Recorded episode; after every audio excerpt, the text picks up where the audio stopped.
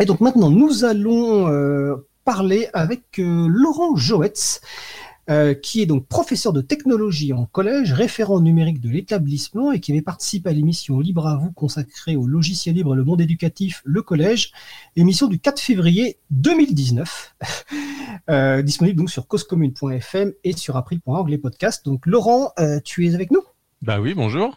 Bonjour Laurent, je rappelle aux personnes qui veulent participer à notre conversation, vous pouvez nous rejoindre sur le salon web dédié à l'émission, sur le site causecommune.fm, bouton de chat, salon dièse libre. Euh, bah déjà, Laurent, comment ça va? Bah ça va bien, ça a été euh, une période un peu compliquée en tant que référent du numérique de l'établissement, après comme tous les enseignants euh, aussi pour préparer les cours et puis prendre en charge les élèves à distance, c'est pas simple, hein, c'est assez fatigant, mais super riche en fait. D'accord. Alors justement, on va en parler un petit peu, euh, un peu de ce, retour d'expérience, parce qu'effectivement, juste avant, on avait NJ de Framasoft euh, qui nous parlait un petit peu de leur, comment ils avaient vécu ça de leur côté. Donc, il était intéressant d'avoir aussi un retour d'expérience côté euh, en, en, enseignement.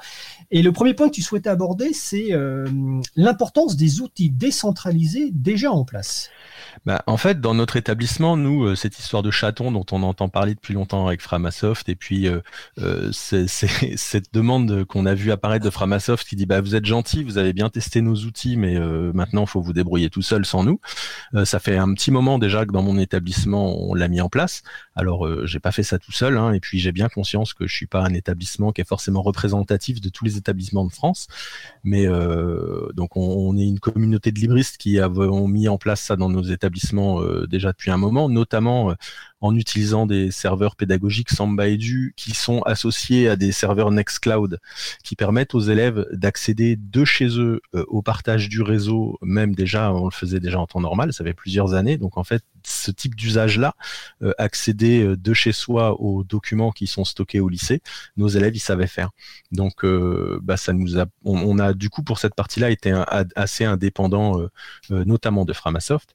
Et puis comme on l'a vu aussi, les ENT, les espaces numériques de travail qui sont mis à notre disposition par euh, les conseils généraux, les conseils régionaux, etc. Euh, oui, c'est ça, un département pour les collèges, euh, région pour les lycées. Bah, on a bien vu que bah, pour tenir le pour tenir le choc face à l'afflux de connexion des premiers jours de confinement, il a fallu qu'on se débrouille sans quoi. Et on était bien content d'avoir notre Nextcloud à nous. Alors Nextcloud, on en a parlé dans, une émission de Libre à vous il y a quelques semaines. Hein, je renvoie sur le, site de la radio ou sur le site de l'April. Hein. C'est un, service, un logiciel libre qui permet de mettre en place un service de partage de fichiers, d'agenda, de photos, euh, d'outils collaboratifs. Donc voilà, c'est quelque chose qui se développe de plus en plus. Et donc là, ce que tu dis, en fait, quelque part, et tu as précisé que tu n'es pas forcément représentatif de l'ensemble des établissements, c'est que vous, vous étiez entre guillemets prêt parce que vous aviez déjà des outils qui vous permettaient de travailler finalement à distance et d'avoir un accès décentralisé quelque part euh, euh, à vos outils pour vous en tant qu'enseignant et pour vos, élèves, c'est ça? Exactement, c'est ça. Et euh, donc on, savait qu'on avait déjà ça en place, donc on n'était pas obligé d'avoir besoin de se connecter à l'ENT pour faire du partage de documents. Et puis dès le vendredi soir où on a appris qu'on allait être confiné, qu'on retournerait pas dans les établissements, on a très très vite réfléchi avec d'autres collègues et d'autres établissements aux alentours comment on allait pouvoir mettre en place un moyen de communiquer avec les élèves euh, pour faire cours, faire de la visio hein, en quelque sorte. Donc on, connaissait Jitsi, euh, on avait bien conscience que si on allait tous taper dans Framatol, ça marcherait pas. Et donc, euh, et donc, on a cherché des alternatives. Alors, notre euh, notre ENT euh, en Ile-de-France, nous, euh, était en train de mettre en place aussi dans l'urgence un outil qui s'appelle Big Blue Button, intégré à l'ENT. mais on était conscient aussi que bah, la connexion à l'ENT, elle serait compliquée les premiers jours. Donc, on s'est dit pourquoi on prendrait pas nous en charge l'installation de ce logiciel libre Big Blue Button et le mettre sur notre infra d'établissement. Donc, je répète hein, que je suis pas forcément représentatif, mais dans mon établissement, on a euh, un gros serveur avec euh, des machines virtuelles Proxmox, on a euh, une liaison fibre 50 mégas et on avait un bloc d'IP dont une IP libre et donc on s'est monté notre serveur de visio à l'établissement, spécifique à l'établissement, en urgence dans le week-end en fait. Ce que tu appelles IP, c'est ce qui permet de, de, se connecter à un serveur via une adresse en fait. Voilà, parce que l'installation de Big Blue Button elle est un petit peu technique si on ne dispose pas d'une IP publique sur Internet. Voilà. D'accord. C'est juste avant que tu continues sur Big Blue Button et que tu nous en parles un petit peu, il y a une question sur le salon web. Euh, sur le cloud de ce lycée, y a-t-il eu une grosse augmentation de la consommation pendant le confinement? Et seconde question, comment les utilisateurs et utilisatrices sont-ils connectés sur le cloud? Alors pour répondre à la première question, euh, en fait, on, s'est amusé à, sortir les graphes euh, de la première semaine et étonnamment, euh, on, a donc des, courbes avec le, flux entrant et le flux sortant, le débit entrant, le débit sortant. Et ce qui est très très rigolo, c'est qu'en fait, les courbes se sont inversées. on n'a pas du tout saturé sur notre lien sur notre lien fibre, mais tout ce qui était en, en entrée les, les, semaines précédentes est passer en fait à peu près euh, en sortie. Euh, euh, en fait, c'est juste symétrique, C'est vraiment étonnant. Et puis pour répondre à la question comment il s'identifie sur le Nextcloud, bah ça c'est la force du projet Samba Edu. On a donc un, serveur qui gère un annuaire et les élèves, les élèves sont identifiés avec avec leur identifiant habituel qu'ils utilisent en classe. Et la force de, ce projet Sambaidu, c'est aussi de permettre d'avoir le même identifiant que sur le NT. La synchro est totale entre le serveur qui est dans l'établissement, le NT qu'ils utilisent qui est extérieur, et puis donc tous les outils qu'on va mettre en place à côté, que ce soit le Nextcloud qui permet d'accéder au partage, que ce soit l'outil de visio Big Blue Button, c'est pareil, c'est interfacé sur le LDAP, et puis donc sur l'annuaire. Et puis, euh, on a une, fonctionnalité euh, complètement euh, ahurissante qui vient de sortir il y a quelques jours.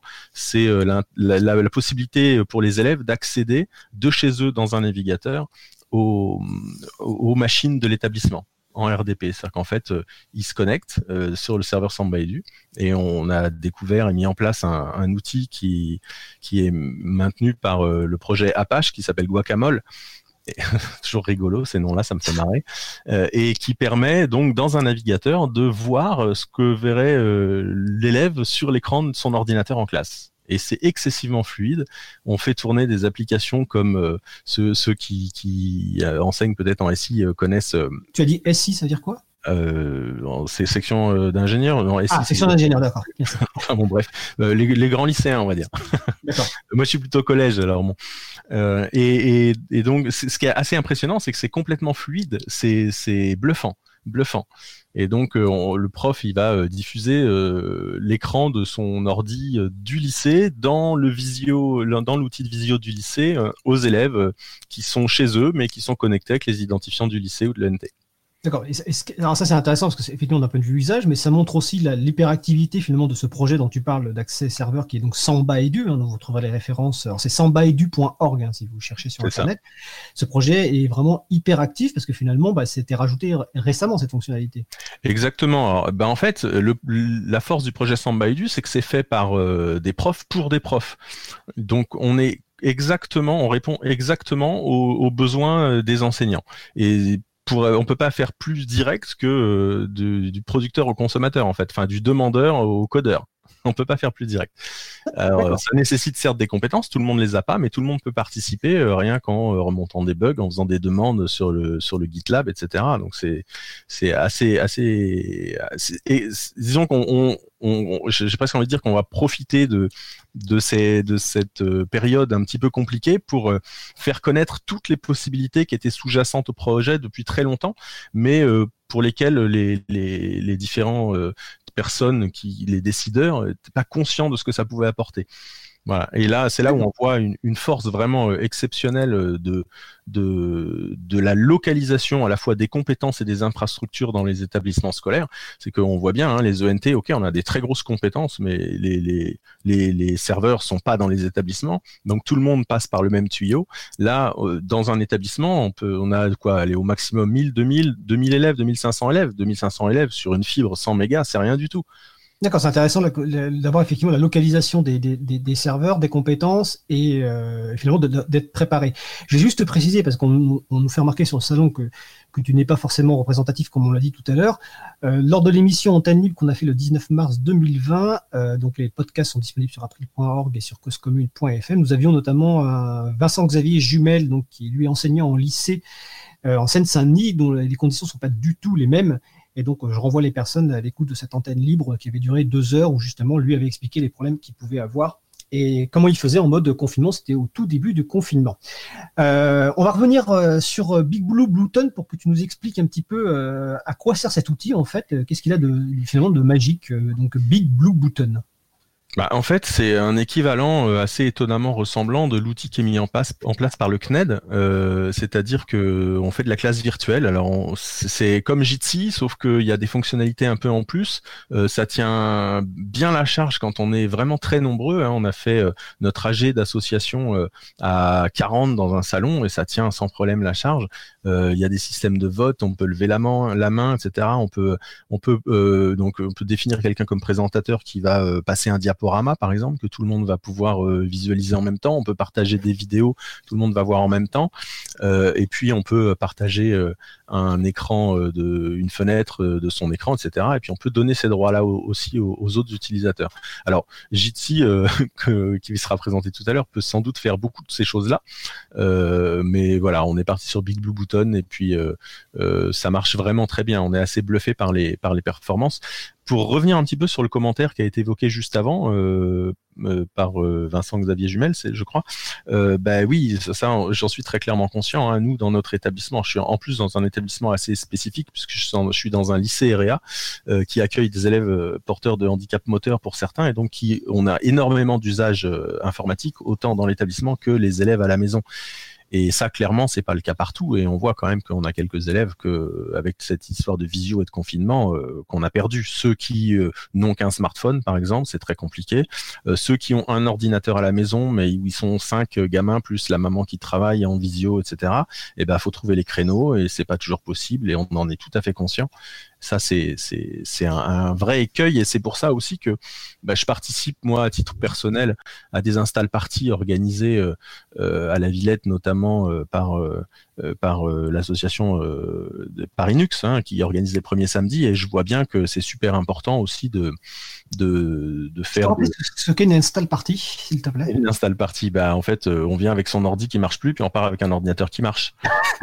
on, on, reçoit de l'aide pour se faire installer un, un système libre soit sur l'ordinateur, soit sur le, téléphone, on va dire. Voilà, et on voit bien qu'il y, a une, il y a une vraie fracture numérique euh, au niveau euh, familial en fait. Hein. Il y a des, des familles avec euh, chacun, chaque enfant a son ordi dans sa chambre et, il y a des familles, ben, il est partagé où il n'y a même pas d'ordi quoi. Et, les collègues, tes collègues, ils sont aussi aguerris que toi en termes de, paramétrage de salon, tout ça, ou ils ont plus de mal? Bah, La première semaine, l'ai même dès le premier week-end de mémoire, hein, on a fait euh, des visios euh, entre profs pour faire de la formation à la visio. Alors c'est assez rigolo parce que quand on fait ça, bah, on a euh, l'écran qui se remplit à l'infini. mais voilà, je les ai formés assez rapidement. C'est quelque chose que le référent numérique en établissement il a l'habitude de faire. En général, on fait ça après 16h30 dans une salle quand tous les élèves sont partis. Puis on a deux trois collègues qui sont intéressés par le sujet. Et puis les autres, bah ils ont leur vie à côté. Et on comprend très bien qu'ils viennent pas forcément. Bah là là en en, travail à distance et avec le besoin qui se faisait sentir, on était excessivement nombreux. Après, tout le monde est clairement pas euh, au même niveau d'aisance avec l'outil, c'est tout à fait compréhensible et on peut pas exiger euh, non plus à euh, un enseignant qui a des enfants en bas âge de se connecter à heure fixe pour faire de la visio avec ses élèves depuis son domicile. C'est pas possible. Il y a des cas où on peut pas. Ça c'est clair. Oui, et en plus, je crois que tu l'as déjà dit tout à l'heure, mais l'expérience montre que la visio, c'est quand même épuisant aussi. Il y a un côté quand même qui est, euh, de point de vue cognitif, qui est beaucoup plus fatigant en fait euh, qu'avec des cours en présentiel classique. Bah oui, c'est c'est épuisant, euh, c'est épuisant parce que tenir, enfin tenir une classe. Hein, après, tout dépend de la classe, hein, des élèves. Euh, ça dépend aussi que, de comment on est prof. Hein, on est tous différents par rapport à ça, mais on fait pas la, on fait pas la la, la, discipline de la même manière. Et puis le regard euh, au gamin qui est peut-être un peu déconcentré des fois ça le recadre tout de suite. Euh, voilà c'est complètement c'est c'est des choses qui s'expliquent pas forcément qu'on acquiert avec l'expérience. Et puis c'est complètement différent en visio ça c'est très clair. Hein, on, alors il faut relancer très très régulièrement à l'oral déjà hein, parce que on met pas forcément la webcam. Au début ils mettaient leur webcam les élèves un petit peu. Puis euh, et puis au fur et à mesure que la période avance on sent qu'ils sont en pyjama en fait le matin Hein. donc ils mettent plus la webcam. Euh, voilà. Puis moi, alors moi par contre, je m'arrange aussi toujours pour la mettre pour qu'ils me voient. Je pense que c'est important euh, de garder un contact. Et puis quelque chose de, de rigolo aussi, c'est qu'à la fin de mes cours en visio, je leur laisse toujours cinq minutes. Je laisse le salon ouvert. Moi, je coupe mon micro, je coupe ma caméra, et puis entre eux, euh, ils échangent. C'est important aussi ces moments-là. Ah tu les laisses entre eux, ça c'est bien. Ouais. À tel point que notre CPE, euh, elle va essayer de mettre en place d'ici bah, pour la rentrée, parce que là en, région parisienne, on est en, vacances scolaires. Donc dans 15 jours, on, va essayer de faire des récréations en visio euh, qui sont euh, avec un adulte hein, présent dans le salon, euh, CPE ou un surveillant, et puis permettre aux élèves de, de, de s'échanger un peu, surtout en essayant qu'ils évitent les Discord, WhatsApp, etc. dans la mesure du possible, quoi. Et ça, c'est un vrai un vrai plus hein, qu'on a avec Samba Edu, c'est que les élèves ils sont identifiés forcément hein, en passant par un serveur de visio qui est lié au compte ENT, alors que bah, quand on, on voit un petit peu ce qui se passe dans l'outil du CNED, euh, bah, il suffit ah bah. d'aller lire un petit peu. Euh, Alors justement, je, je vais permettre de te couper parce que tu, je sais pas, tu dois être sur le salon en même temps parce qu'il y a. Alors non, web, pas le salon en même temps, non. Eh ben, il y a quelqu'un qui me pose la question, qui pose la question sur le salon web. Y a-t-il eu des intrusions dans la solution de visio utilisée par Laurent, donc qui est Big Blue Button, comme on en a entendu parler pour la solution du CNED, qui est BB Collab. Donc c'est ce que, tu es en train de parler en fait. Exactement. Alors BB Collab, en fait, euh, le, prof, il va euh, diffuser, il va générer un lien pour sa classe et puis il va la diffuser euh, par tout moyen possible. Alors ça peut être par mail perso, ça peut être sur un groupe WhatsApp, j'en sais rien, comment, en fonction de comment il communique avec ses élèves, puisqu'on a tous été contraints de faire des trucs pas franchement RDPD, RGPD compliantes au début, hein, notamment l'extraction des adresses mail des élèves depuis l'ENT pour pouvoir prendre contact avec eux puisque le NT marchait pas. Donc euh, voilà. Et, après, bah, n'importe quel gamin va poster ce lien sur Twitter ou sur n'importe quel euh, réseau ouvert euh, et, n'importe qui peut rentrer dans le salon. Alors j'ai, à ma connaissance, hein, Bébé Collab va mettre en place très très rapidement un système de salle d'attente où en fait le prof pourra aller piocher ses élèves dans la salle d'attente pour les mettre dans la classe, que n'importe qui puisse pas s'introduire. ben nous, on n'a pas ça avec l'outil de visio Big Blue Button parce que justement, il est interfacé avec le LDAP en fait, avec l'annuaire de notre D'accord. Euh, bah, écoute, c'est super.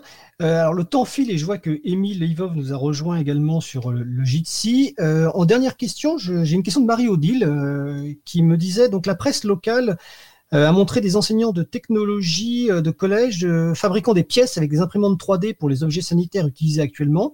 Et elle dit, n'est-ce pas là une belle reconnaissance de la discipline, donc la technologie, de la, de fabrication qui doit s'y pratiquer? Et elle pose la question, est-ce que les décideurs politiques comprendront un jour la nécessité de cette discipline, travail en groupe, matériel? Est-ce que tu es optimiste de, ce point de vue-là?